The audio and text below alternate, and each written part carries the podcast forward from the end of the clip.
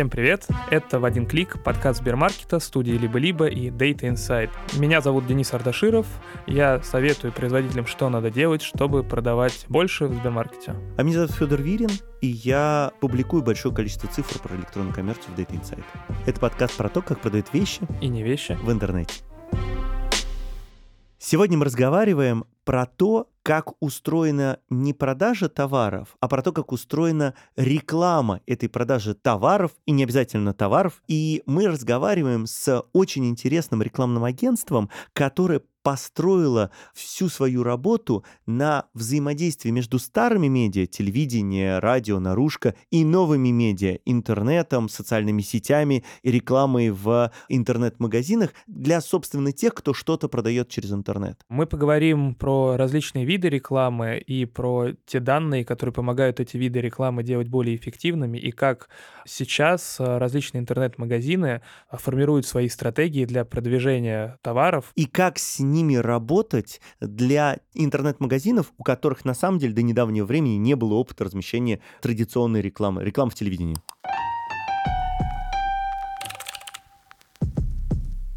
Меня зовут Андрей Чернышов. Я сегодня в гостях здесь в студии как фаундер агентства People on Screens, которое работает с рекламодателями из области электронной коммерции. Андрей, а расскажи немножко поподробнее, как ты пришел к этому направлению, которым вы занимаетесь People on Screen? Долгим путем, на самом деле, как бы рекламой я занимаюсь с 2000 года, и первое время это была диджитал реклама в основном, где-то начиная с 2010 года, когда агентство, которое мы диджитальное когда-то создавали, стало полноценной частью большой группы Dentsu, я вошел в состав совет директоров, я погрузился в а, вопросы всей рекламы, всякой разной. Надо сказать, что это был момент такого большого удивления, да, потому что когда ты работаешь в интернете, а ты привык, что у тебя все счетно оптимизируемо от и до, то когда ты переключаешься потом на размещение, планирование размещения рекламы в ТВ наружной рекламы, да, выясняешь, что там совсем не так. Это был большой когнитивный диссонанс, который привел к мысли, а можно ли на самом деле как бы сделать вот эту офлайн рекламу, да, такой же счетной, как интернетовскую, и мы подумали, что это прикольная концепция для рекламного агентства, которое считает все, оптимизирует все мы назвали Total Performance. Вот. А думая о том, кому это нужно, в первую очередь подумали про рекламодателей из области онлайна, потому что они привыкли к этому в интернете, и приходя, соответственно, в телевидение или в какие-то другие медиа, естественно, хотят чего-то подобного. Да? Вот поэтому мы создали такое агентство. Получается, что People and Screens — это агентство, которое существует на стыке разных видов рекламы, принося внутрь всей рекламы, не только интерактивной, счетный подход, который пришел Абсолютно. к нам из интернета. Вот с таким подходом есть еще кто-нибудь в этой стране? Ну, из агентств, которые прям вот так о себе заявляют и на этом специализируются, мы не знаем никого. Ну, понятно, что как бы знания отдельные в других агентствах похожие есть. Именно сильного фокуса и глубокого погружения в эту область, ну, вот по моей информации, до сих пор нет ни у кого. Получается, что это уникальный продукт на рынке, по сути. И вот когда вы его создали, как вы преодолели вот этот барьер с точки зрения клиентов, то есть этого раньше не было, как они поверили, что теперь можно оцифровать то, что никогда не было оцифровано? А мы не шли к тем клиентам, которые считали, что это какой-то барьер, да, то есть мы шли в первую очередь к тем клиентам, которые считали, что это вот есть жизненная необходимость, да, то есть к тем клиентам, которые в первую очередь вышли из традиционного перформанса интернетовского, и тоже, как и мы, были сильно удивлены тому, что как бы вот телевизионную рекламу так разложить нельзя. Одним из первых клиентов был интернет-магазин «Тутконос», который мы построили подробнейшую модель, которая показывает показывал, как на их продажи влияет вся реклама, которую они размещали, а у них был довольно большой спектр, да, то есть было много наружной рекламы, радиореклама, телевизионную рекламу они первый раз запускали вместе с нами. И эта модель позволяла не только как бы это анализировать а, постфактум, но в том числе прогнозировать вперед. Хорошо, утконос понятно, а еще кто? На сегодняшний момент, если говорить там про клиентов в первой десятке, ну, наверное, самый крупный это Авито. Угу. Вот, и Авито, на самом деле, это уникальный клиент, потому что это много клиентов в одном, да, то есть как бы это там около шести вертикалей, да, то есть это, это обычные товары, это автомобили, это недвижимость, это услуги, это работа. Каждый кусок Авито Каждый заказывает кусок... тебе отдельно. Да, да, да, это отдельный, на самом деле, бизнес, который мы отдельно моделируем, а при этом мы считаем как бы и зонтичный эффект в том числе, Да. Что такое зонтичный эффект? Зонтичный эффект, ну, на самом деле, как бы, если мы запускаем рекламу Авито работы, то она работает на весь Авито, да, то есть, как бы, знание Авито в целом увеличивается, там, пару дополнительных процентов эффективности, которые Авито Авто, например, получает, как бы, от того, что рекламер сейчас в эфире идет Авито работа. Кроме Авито, это 100 лото. 100 лото, Да, это лотереи, угу. вот, которые, на самом деле, может не восприниматься как а, прям такой клиент электронной коммерции, но это не так, вот, они значительную часть своей выручки, а, большую, если не ошибаюсь, да, получают именно из продажи, как бы, цифровых лотерей в настоящий момент. И с ними мы научились делать вообще фантастические вещи. То есть мы связали несколько тематических подходов, да, то есть как несколько подходов к моделированию в единую систему, и в итоге получили платформу, в рамках которой там медиапланер внутри столото может нажать кнопочку и получить там наиболее эффективный медиамикс, да, то есть и сплиты, например, там внутри диджитал, который приводит к максимальному результату в продажах. Я не понял, что такое медиамикс и сплиты. И медиапланер еще. Медиамикс. Под медиа мы понимаем формат рекламы и транспорт его доставки. Как бы телевидение — это видеоролик, и это экран, который висит у нас на стене. Онлайн-видео — это тоже видеоролик, но это компьютер. С нашей точки зрения, это разные медиа. Вот внутри медиа есть еще каналы, да, то есть телевизионными каналами все понятно, как бы есть первый канал, да, то есть есть НТВ, как бы СТС. На самом деле тоже как бы важно понимать, что работают они с точки зрения эффективности, могут работать по-разному. То же самое происходит внутри интернета. Внутри интернета все на самом деле еще более чертовски сложно, да, потому что там десятки тысяч сайтов, как бы, а на, на каждом из них там по несколько десятков или сотен форматов, да. То а теперь еще и приложений. А теперь еще и приложений, и блогеров, и всего остального, да, вот во всем этом мы разбираемся. Когда ты говоришь слово «медиамикс», это сочетание вот этих всех сайтов, приложений, телеканалов и прочих разных штук, где можно разместить самую разную рекламу. А сплит? Сплит — это внутри как бы одного медиа, внутри телевидения, как мы набираем каналы, да, то есть какая доля СТС, НТВ, ТНТ, там, чего-то еще, или внутри интернета, там, доля YouTube, Яндекса, ВК, Фейсбука и так далее. А медиапланер — это человек, который все это собирает в кучку? Именно так, да. Угу. Вот, и потом, соответственно, отвечает за результат того, что он насобирал. Человек или программка? В настоящий момент в любом случае человек, да, потому что программа не может самостоятельно принять решение, да, и подписаться за его эффективность, кто-то на это должен посмотреть смотреть. Но да, на самом деле мы все больше и больше автоматизируем этот процесс, и, по сути, как бы человек — это оператор программы, который делает медиапланирование. С чем к тебе приходит к новый клиент? Сейчас? Наиболее типичный бриф, задание на рекламную кампанию звучит следующим образом. Ребята, у нас есть вот такой вот а, бренд, продукт, акция, о которой мы хотим рассказать максимальному количеству наших потенциальных клиентов. Здесь мы начинаем разговор с а, рекламодателем, и дальше уточняем эту задачу, что мы не можем не просто рассказать, да, то есть, а мы можем так сделать так, чтобы этот рассказ лучше конвертировался в продажи.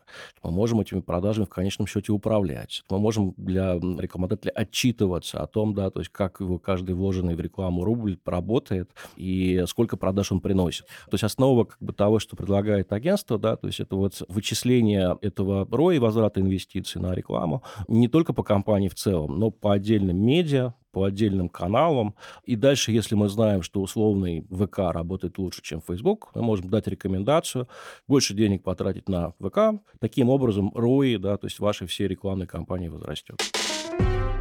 Знаешь, вот я помню такой переломный прям момент, когда внезапно реклама на телеке наполнилась крупными магазинами.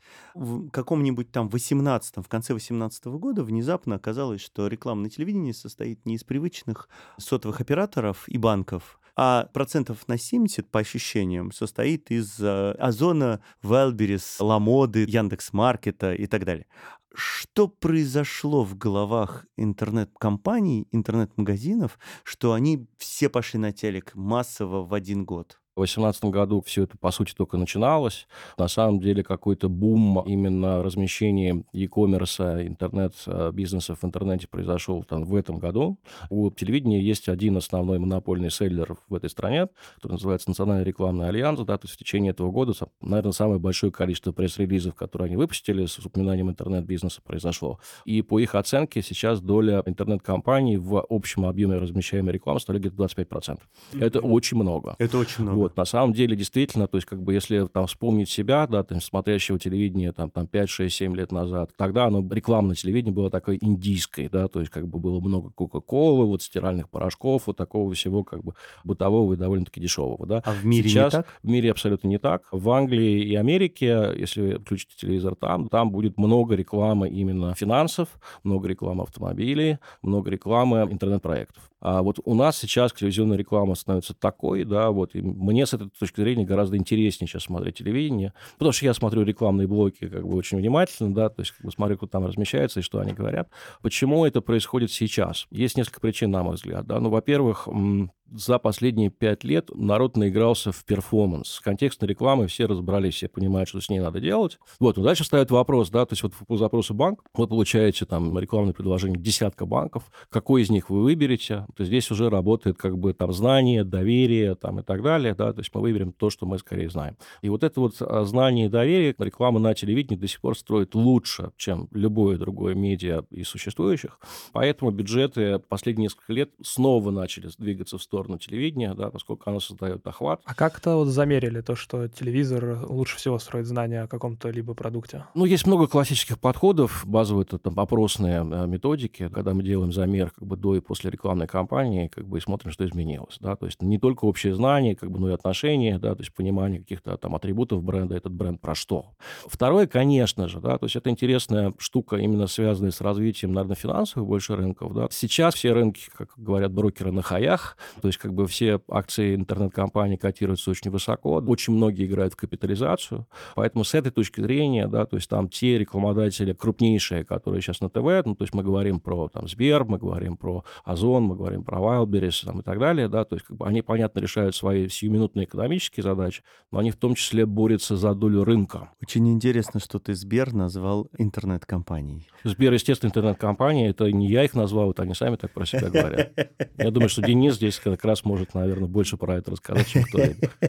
А, вот интернет-компания размещает рекламу в телевидении. Это, ну, как бы, не то, что это осмысленно, наверное, это осмысленно, если они третий, четвертый год подряд это делают. Но это что, одна и та же аудитория? Давайте так. Почему телевидение? Так. Телевидение — единственное медиа в этой стране, которое может охватить там до 80-90% всего населения и сделать это с достаточно высокой частотой показа. То есть это значит, что телевизор смотрит 90% населения да. в стране? Ну, на самом деле 90% населения в стране пользуются и интернетом тоже. Вот. Но на самом деле проблема интернета состоит в том, что интернет очень фрагментирован. На телевидении 20 каналов. В интернете несколько там десятков, сотен, миллионов сайтов. Если мы посмотрим, конечно же, там на все аудиторные отчеты, мы понимаем, что в интернете тоже есть крупные сайты с точки зрения охвата. Понятно, что Яндексом пользуются все, Гуглом пользуются все, Фейсбуком пользуются многие. Но люди в течение месяца заходят на эти сайты очень периодически. Что хорошо с точки зрения того, что у людей есть цель, и с точки зрения рекламы мы понимаем, зачем они куда приходят, и можем вот таким образом таргетировать.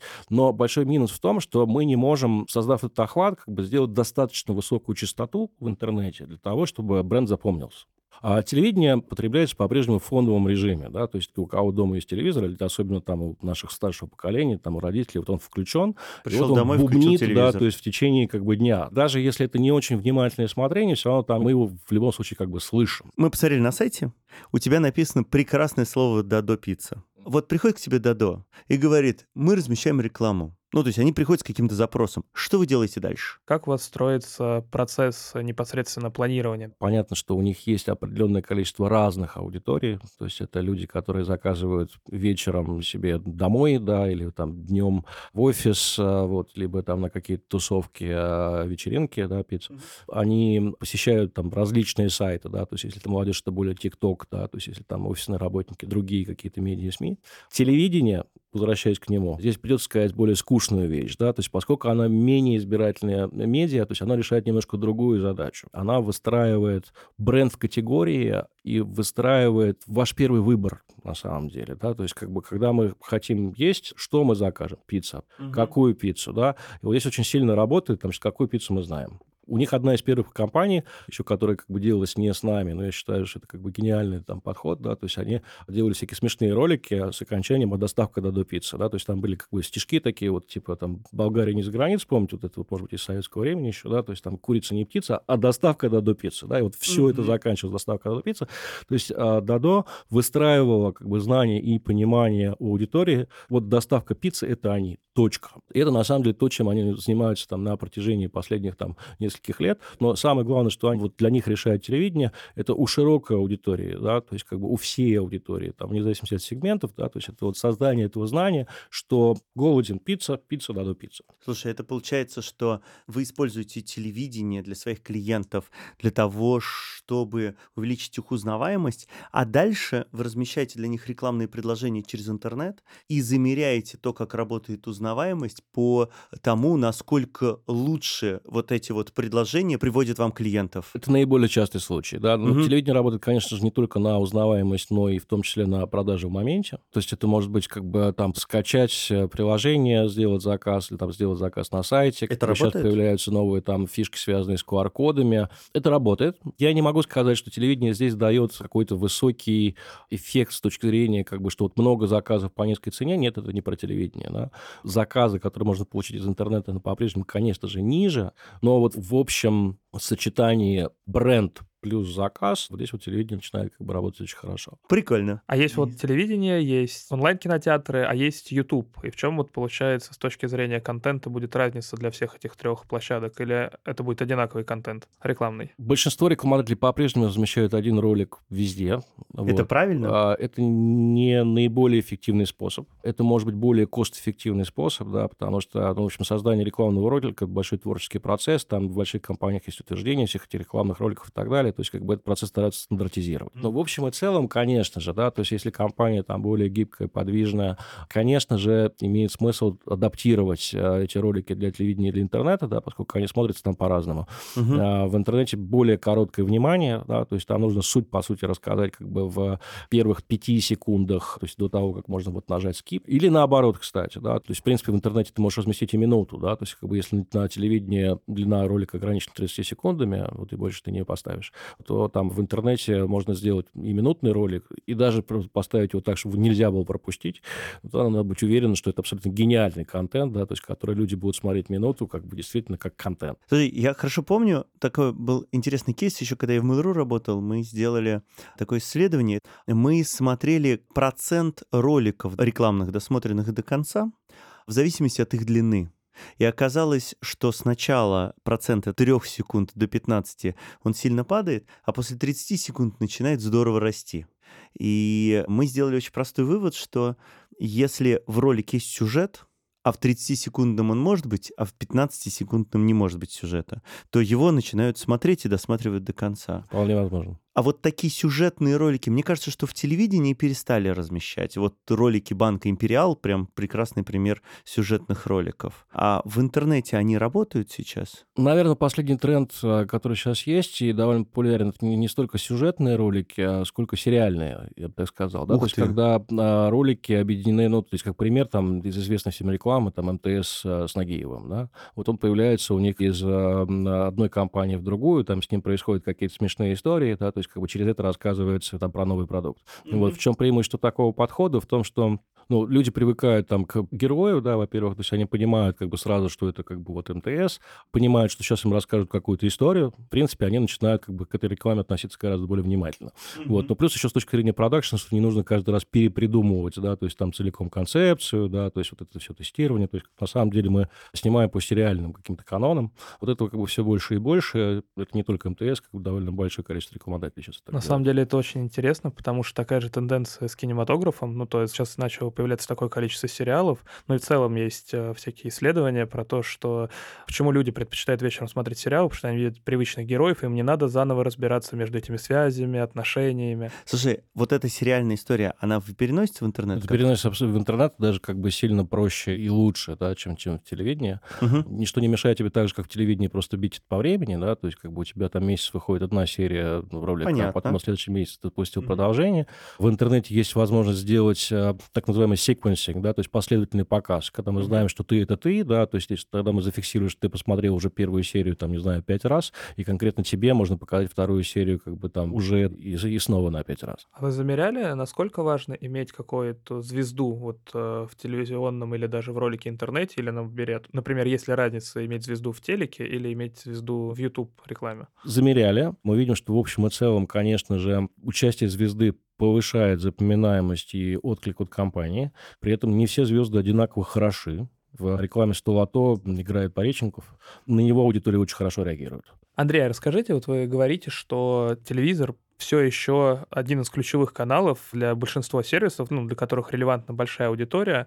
И в целом появляются новые бизнесы, да, там с развитием Якома, которым нужно себя рекламировать, они приходят на телевизор. Но старые бизнесы никуда же не ушли, им также нужно все еще рекламироваться на телевизоре. Каналов больше вроде не стало, да, там все смотрят те же самые каналы. А как э, тогда, не знаю, через 2-3 года, когда Яком станет еще больше, предположим, там мы будем следовать тенденциям Америки или Китая, и еще большим компаниям нужно будет рекламировать рекламироваться. Они, получается, вытеснят э, все старые бизнесы, и мы перестанем видеть рекламу духов, там, соков и такого рода вещей, будем видеть только интернет-сервисы? В телеке ограниченное количество инвентаря, да, то есть, как говорят рекламщики, то есть вообще там показов рекламы, условно говоря, которые можно продать. Есть лимитированный объем а, времени, который отводится на рекламу, да, то есть и количество аудитории, которая телевизор смотрит в моменте, да, то есть можно посчитать на самом деле как бы общую емкость, которая продается. Сейчас вот уже очевидно очевидно, что желающих купить рекламу на ТВ больше, чем вот этого рекламного инвентаря. Поэтому запускаются ну, рыночные механизмы регулирования, да, то есть они через цену. Цена телекоммуникации повышается, то есть в среднем мы ждем, что на следующий год она будет дороже где-то процентов на 15 по рынку. И дальше, наверное, каждый для себя будет считать экономику. То есть кому по-прежнему выгодно по этим ценам там оставаться как бы на ТВ, да, то есть тот будет там оставаться. Для кого экономика это перестает работать, тут, наверное, будет искать какие-то другие медиа. Поговори чуть-чуть с нами про деньги. Ну, это любимое. Да. Ну, рекламное телевидение считается очень дорогой. Вот к тебе приходит там условный Дадо Пицца. Насколько дорога телевизионная реклама, да? Какую долю она занимает в бюджете? Может быть, эти ролики стоят больше, чем сама реклама, и их снимать, если они там интересны. Вот про это расскажи чуть-чуть пород входов в телевизионную рекламу сильно выше, чем в интернетовскую. Какой? Если мы говорим про компанию там, в национальном масштабе, то, наверное, там, там от 30-50 миллионов рублей, да, то есть как бы на одну рекламную кампанию угу. а, с меньшими деньгами, наверное, делать нечего. А это да? за какой период времени? Ну, условно говоря, там до 4-6 недель. А, приходит к тебе рекламодатель и говорит, я хочу размещаться в телеке, ты говоришь 30-50 миллионов рублей, вот в этот момент какой обычно у этого рекламодателя бюджет в интернете? Очень сильно зависит от категории. Давай разделять, да, то есть есть перформанс-реклама. Перформанс-реклама — это сбор спроса. То есть определенное количество людей ищут продукт и услугу, вот в этот момент им надо как бы себя показать, да, то есть как бы этот спрос привести к себе.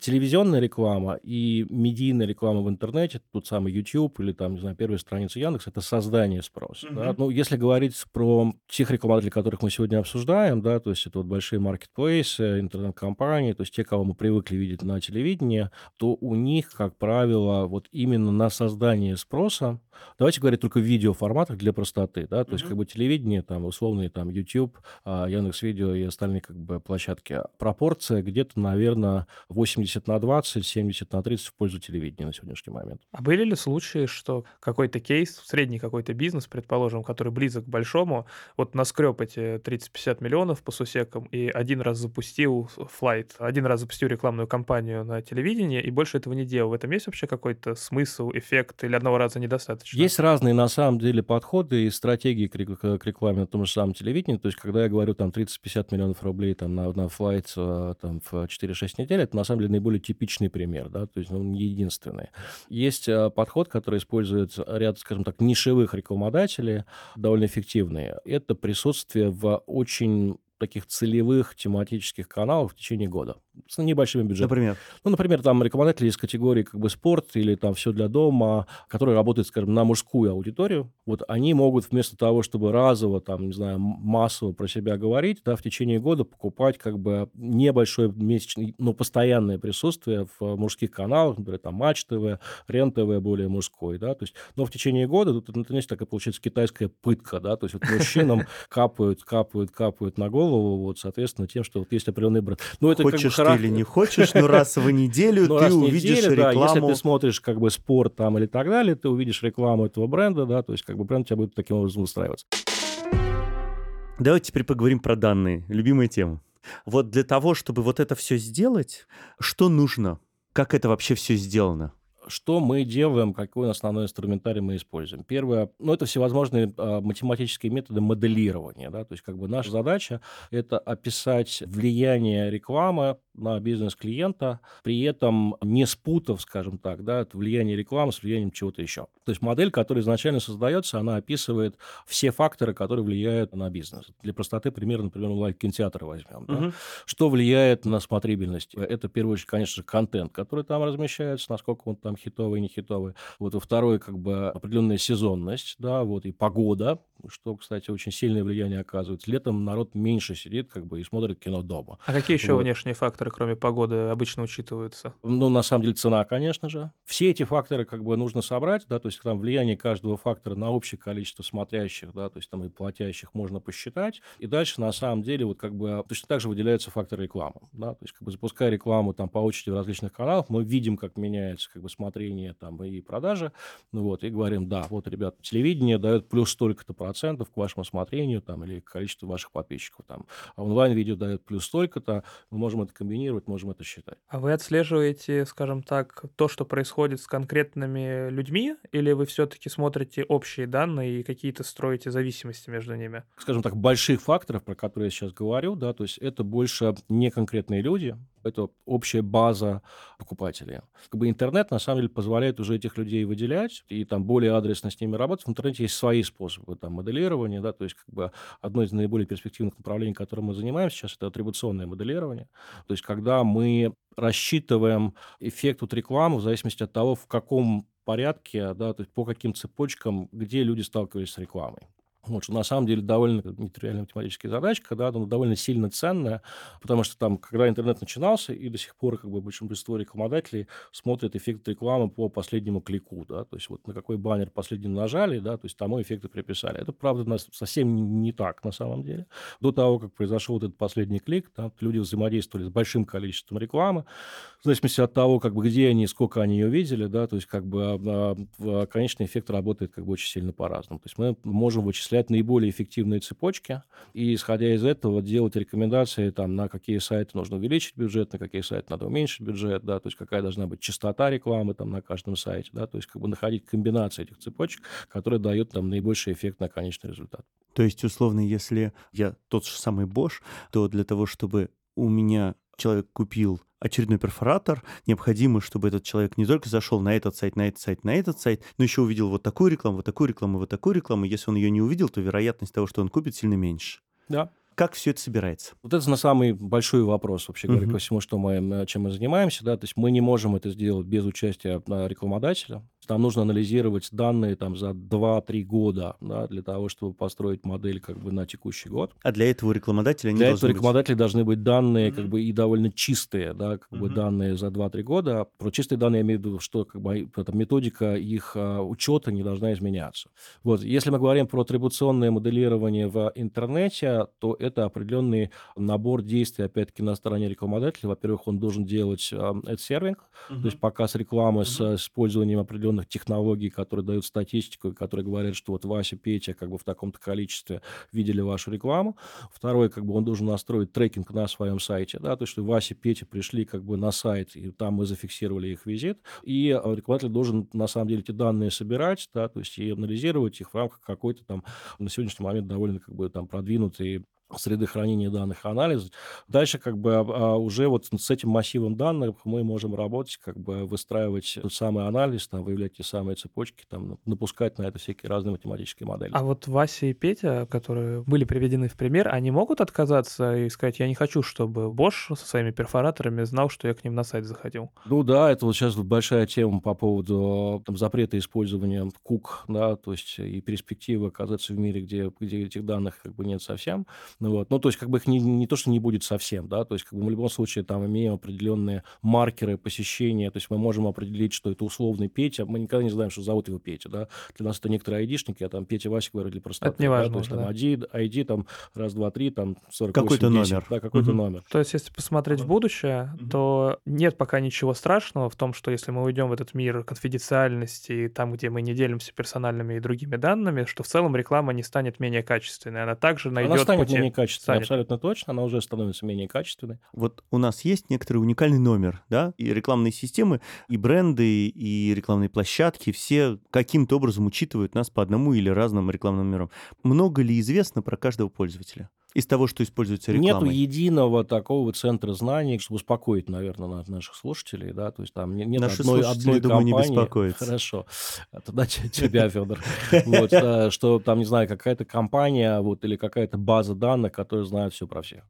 Есть определенные там точки контакта наши как бы с э, медиа, вот, которые собирают про нас определенные данные, да, то есть как бы там условный там Facebook знает, какие посты тебе больше нравятся, да, то есть понятно, откуда ты заходишь в этот самый Facebook, ну вот, имеет возможность как бы там смотреть, на какую рекламу ты реагировал, и в итоге подстраивать как бы ту выдачу а, информации, которая у них есть под тебя. С другой стороны, например, там Facebook а, может не знать и, скорее всего, не знает, да, то есть там, там как ты тратишь деньги, вот, но об этом знает твой банк, вот, а банки сейчас тоже как бы участники интернет-рынка, вот, про это знает а, многое достаточно твой мобильный оператор. То есть, на самом деле, в разных как бы местах а, сети, в разных компаниях есть разные знания о тебе, которые теоретически можно агрегировать, да, то есть эти данные можно пересекать между собой. Эти данные продаются? Эти данные продаются. Реклама использует эти данные для того, чтобы по ним таргетировать рекламу. Насколько это законно? В России, ну, то есть мы не используем никаких незаконных способов рекламы.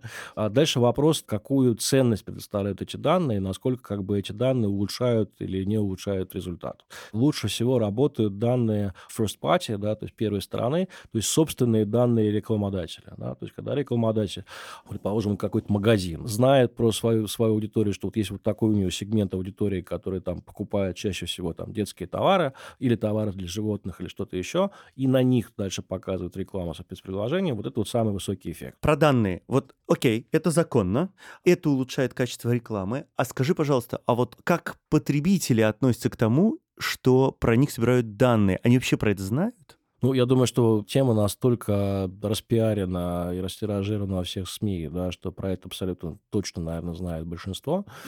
Я лично вижу в этом ценность, да, то есть как бы мне нравится, то есть когда сайт в интернете, рекламная площадка показывает не то, что мне интересно, ну вот, а особенно приятно походить по каким-нибудь сайтам, не знаю, про машины, яхты, недвижимость, а потом увидеть красивую рекламу у себя в ленте, вот не вот это все как бы со стиральными порошками. Давай поговорим про будущее. Давай. То, что я сейчас вижу в рекламе, мы говорим про данные, мы говорим про таргетинги. Я сейчас вижу очень сложную штуку, что в первую очередь Google, который сейчас почти монополист на рынке э, браузеров, в том числе в России, начинает отказываться от возможности использования привычных нам инструментов, в первую очередь Cook. А Apple, которого в России тоже много, отказывается от того, чтобы передавать данные о уникальном номере телефона. Да? Тем самым у нас пропадает возможность идентификации пользователей. Мы вынуждены как-то по-другому перестраивать рекламу. Какое-то влияние окажет на рекламу сейчас? Я думаю, что, естественно, все это делается Гуглом и Apple для того, чтобы усилить свои позиции, да, усилить как бы ценность своих данных. Вот. А совершенно очевидно, что это приведет к еще большему да, есть стеканию денег в такие большие как бы экосистемы. Не забудем, что на самом деле здесь еще есть компания Amazon, да, то есть как бы на глобальном рынке. Ну, просто и в России Вот. нет. А в России нет, но в России может появиться такой свой рекламный Амазон, во всяком случае, Озон в этом направлении как бы довольно активно работает, да, то есть Мгм. они выстраивают свои рекламные продажи. Много денег перетекает из обычной рекламы, вот уж такую вот совместную рекламу с а, маркетплейсами, а, с ритейлом. Да, наверное, с этой точки зрения мы больше будем жить в, в мире таких нескольких закрытых экосистем, это уменьшить там, роль и долю каких-то независимых игроков, там, рекламных систем, маленьких площадок. Но в общем и целом я надеюсь, да, что там Google и Apple условные, да, то есть найдут в том числе способы коллаборации друг с другом. Вот, то есть мне кажется, на самом деле они как бы по идее должны больше денег собрать вот именно за счет того, что они съедят маленьких. В тот момент, когда это произойдет, они должны договориться друг с другом. Это моя версия. А договориться друг с другом для Об того, данных. Для того, об- чтобы- для да, того, чтобы я да, как да, рекламодатель да, мог да, там и да. там одновременно размещать рекламу. Вот смотри, сейчас Google, Facebook, Яндекс, Mail.ru, который теперь ВК, про меня на самом деле знают все. у меня Android, поэтому Apple ничего не знает про меня. Но, э, но условно вот есть там 5-6 игроков, которые про меня, Федора Верина, знают прям вообще все. Фантастические фильмы говорят нам о том, что завтра я буду получать конкретные предложения, как вот я сейчас получаю от банка, вот тебе вот конкретно столько денег, иди бери, трать. Да? Какова вероятность того, что мы увидим персонально таргетированную рекламу на конкретного одного человека в ближайшем будущем? Ну, во-первых, она уже есть, ты просто, скорее всего, ее пока не замечаешь, как в общем объеме там рекламы и предложений, которые ты видишь. Она прям персонально таргетирована на меня лично или все-таки на небольшую группу людей, ну, пока похожих, это, как я? Пока это на сегмент, да, угу. то есть это пока там не, не тебе персонально, хотя а, те м, компании, у которых ты находишься в CRM, уже делают тебе персональные предложения наверняка, да, то есть и банки наверняка тебе пишут, дорогой Федор, да, там одобрили кредит, как бы... На 15 тысяч рублей, 15 да, это рублей, как бы, вот, с такой крайне привлекательной ставкой, вот, а когда мне звонят по телефону, я обычно говорю, слушайте, под эти деньги я сам вам могу денег дать, как бы отстаньте от меня. Вот, ну, то есть это, в принципе, уже есть, да, то есть дальше, как бы, если, э, то есть вопрос, э, там, метод доставки же только, да, то есть они могут тебе это присылать в смс там, или голосом, телефонным звонком, и могут то же самое тебе показать в Фейсбуке, да, и ты mm-hmm. удивишься, да, что там написано, как бы, дорогой Федор. Не, не факт, что ты на самом деле на это хорошо отреагируешь, да, поскольку ты поймешь, черт возьми, там, а вот как они сюда дотянулись, и не нарушение ли это моей приватности, да, хотя ты только сам будешь это видеть. Угу. Поэтому я думаю, что пока это не настолько распространено. Но, в принципе, там транспортом, по идее, может быть любым. Вот в какой-то момент и телевидение станет таким транспортом, то есть будущее телевидение – это, очевидно, адресуемое телевидение, которое технологически возможно уже, в принципе, сейчас, но мы говорим про IPTV, да, то есть там про то телевидение, которое идет как бы через приставки там или через онлайн. Ну, то есть вот то, что Брэдбери 451 «Говорящие стены» и предложение Федор, кстати, когда ты в пятницу поедешь на дачу, вечером заедь вот в этот магазин и купи вот это за специальные деньги специально для тебя. Для этого тебе не надо ничего говорить, тебе надо просто сказать, что ты Федор. Ну, в принципе, да. А вот смотри, я очень хорошо помню, как за 2000 второй, третий, до примерно 2009-2010 года реклама на сайтах, э, тогда еще не было мобильных приложений, переместилась от сплошного размещения, как сейчас делает телевидение. А давай разместимся вот на таком сайте, потому что, кажется, там много женщин от 35 до 45. А давай разместимся на таком сайте, потому что, кажется, там много мужчин от 45 до 55. Вот. Сменилась как раз таргетированной рекламой, когда реклама на любом сайте стала направляться на определенную аудиторию. Сначала по времени, по географии, потом уже по возрастным характеристикам, по интересам и так далее. И вот это вот на самом деле революция, полностью изменившая весь ландшафт интернет-рекламы, она произошла 10-15 лет назад в интернете. Сейчас мы с тобой долго разговаривали про то, что в, в телевидении по факту происходит то же самое. Вот для меня это не очевидно, и то, что ты говоришь, что такого инвентаря нет пока что на рынке, но есть ли какой-то срок, в течение которого мы, наверное, увидим в телевидении такой же переход? Или, может быть, его вообще не случится? В телевидении и сейчас уже реклама планируется не по принципам, что в такой программе есть такая аудитория, да, то есть как бы, а, ну, то есть есть, есть два типа размещения рекламы на телевидении, да, то есть есть фиксированное размещение. Я хочу стать вот конкретно в этой программе, да, в этой программе, скорее всего, есть, как бы, я знаю, что там есть моя аудитория, да. Mm-hmm. И второй способ а, плавающий, да, то есть когда я хочу размещаться, и это уже делается алгоритмами сейчас, да, то есть программатика ТВ. Мне все равно в каких программах, да, но я хочу там больше охватить свою аудиторию, как бы по всей как бы телевизионной сетки. Okay.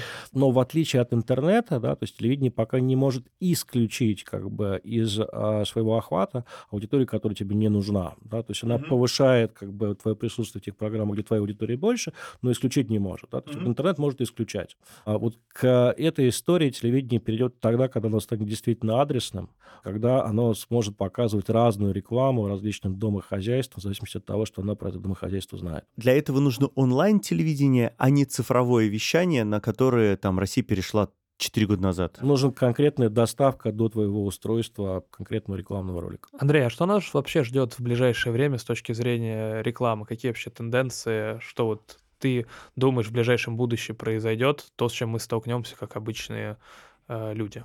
Ее абсолютно точно будет больше. Во-первых, потому что рекламный рынок растет. Растет он потому, что, в принципе, как бы там экономика восстанавливается, особенно после тяжелого там 2020 года, да, там пандемийного, со всеми известными кризисами. Доля рекламы в бюджете товара будет больше в стоимости. Да, да, угу. да вот. А, и там, в-третьих, потому что на самом деле как бы различных бизнес-моделей и различных компаний становится тоже больше. Онлайн-аптеки, которых не было еще там два года назад, вот, пожалуйста, сейчас они реальность, а сейчас они рекламируются там на телевидении. А если говорить вообще на, далекую перспективу, то действительно вот, вот сейчас как бы пока это на, на уровне там какие-то обсуждения и спекуляции, да, вот, но модное слово появилось метавселенная, которое запустил там в широкое обсуждение Facebook. Как только оно станет массовым явлением. То есть оно уже сейчас какое-то есть, да, то есть сотрудники Facebook уже общаются в этом как бы а, метапространстве. У меня есть, например, дома, да, то есть как бы этот VR-шлем а, Oculus фейсбучный, он прикольный, ты действительно попадаешь там в другую реальность, и там много чего можно придумать с точки зрения рекламы в том числе. Я думаю, что это действительно, наверное, какой-то там новый виток, который даст новые форматы, новые технологии, новые подходы, новые компании, новые формы рекламы, которую, может быть, мы даже сейчас не можем представить. У нас есть такая смешная штука, когда мы задаем короткие вопросы, не обязательно подразумевающие короткие ответы в конце, которые называем блицем. Скажи, пожалуйста, что ты считаешь сегодня главной компетенцией человека, который занимается интерактивной рекламой? Умение анализировать. Математика или аналитика? Скорее аналитика, математика как отдельный отряд людей, да, то есть, которые в это должны быть вовлечены. Вот. Но вообще говоря, умение находить причинно-следственные связи. Интерактивная реклама, телевизионная реклама, связки между этими двумя видами рекламы и всеми остальными каналами в России отстает или опережает рекламу в Англии, в Соединенных Штатах, ты приводил их в пример. На сколько лет? Насколько мы можем ориентироваться на это? Или это вообще не связанные вещи? С точки зрения внедрения, распространения определенных технологий, а, там разница отставания некоторой России от США обычно это 2-3 года. Угу. Дальше рынки очень разные. Да? То есть там в США нету такого большого телевидения, как есть в России. Да? Там в Британии нет такого большого телевидения, как есть в России. Поэтому а, Россия развивает собственные технологии, предлагает собственные решения, методики продаж, которые довольно уникальны. И мне кажется, с точки зрения как бы там мысли, да, то есть а, российский рекламный рынок относится к одним из самых передовых в мире. Как человек, который управляет рекламным агентством и э, входит в совет директоров одной из крупнейших в мире рекламных групп, на какую рекламную технологию ты бы сказал, стоит обратить самое большое внимание сейчас? Все, что связано с более персонализированными коммуникациями.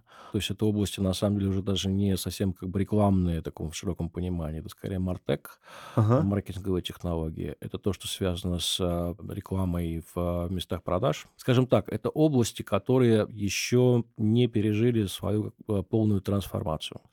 Вот, если реклама такая вот массовая, интернетовская, да, то есть как бы это такое, значит, передовое направление технической всякой разной мысли, да, вот, на которой создали себя уже многие компании, которые мы хорошо знаем, они присутствуют на бирже и так далее. Это вот те области, которые перечисляют, это новые области, в которых будут большие открытия, вот, и будут большие новые имена. Супер.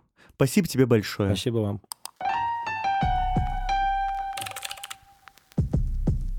Ну, как тебе? В конце нашего диалога с Андреем он сказал очень интересную штуку, на что стоит обратить в ближайшее время внимание, что скоро как раз-таки реклама там в магазинах, в трейде скоро трансформируется, и там появятся как новые имена, так и новые технологии и многое другое.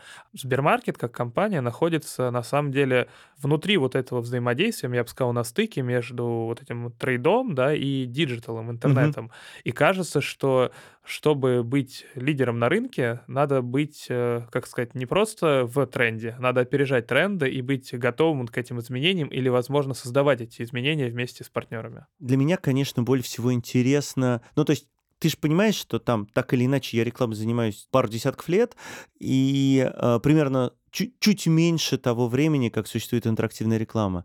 И для меня, конечно, интересно, потому что я понимаю, что сейчас, вот прямо сейчас, вся реклама стоит на пороге какой-то очень сложной трансформации, потому что есть огромный кусок, который называется интерактивная реклама, и который сейчас уже во, в большинстве стран больше, чем вся старая реклама, телевизионная, радио, наружная реклама. Есть огромный кусок традиционной рекламы, телевизионная, радио, наружная, который там пытается как-то выжить в этом, в этом конкурентном рынке и доля которого уменьшается. А еще появляются новые рекламные куски, которые мы знаем как реклама в социальных сетях, мы знаем как реклама в ритейл-медиа, например, на Сбермаркете. И это куски, которых не существовало еще пару лет назад. И вот как вот этот вот весь микс сплавляется во что-то совершенно новое, как происходит сейчас с ритейлом, но мы уже понимаем как, да, вот это мне сейчас очень интересно.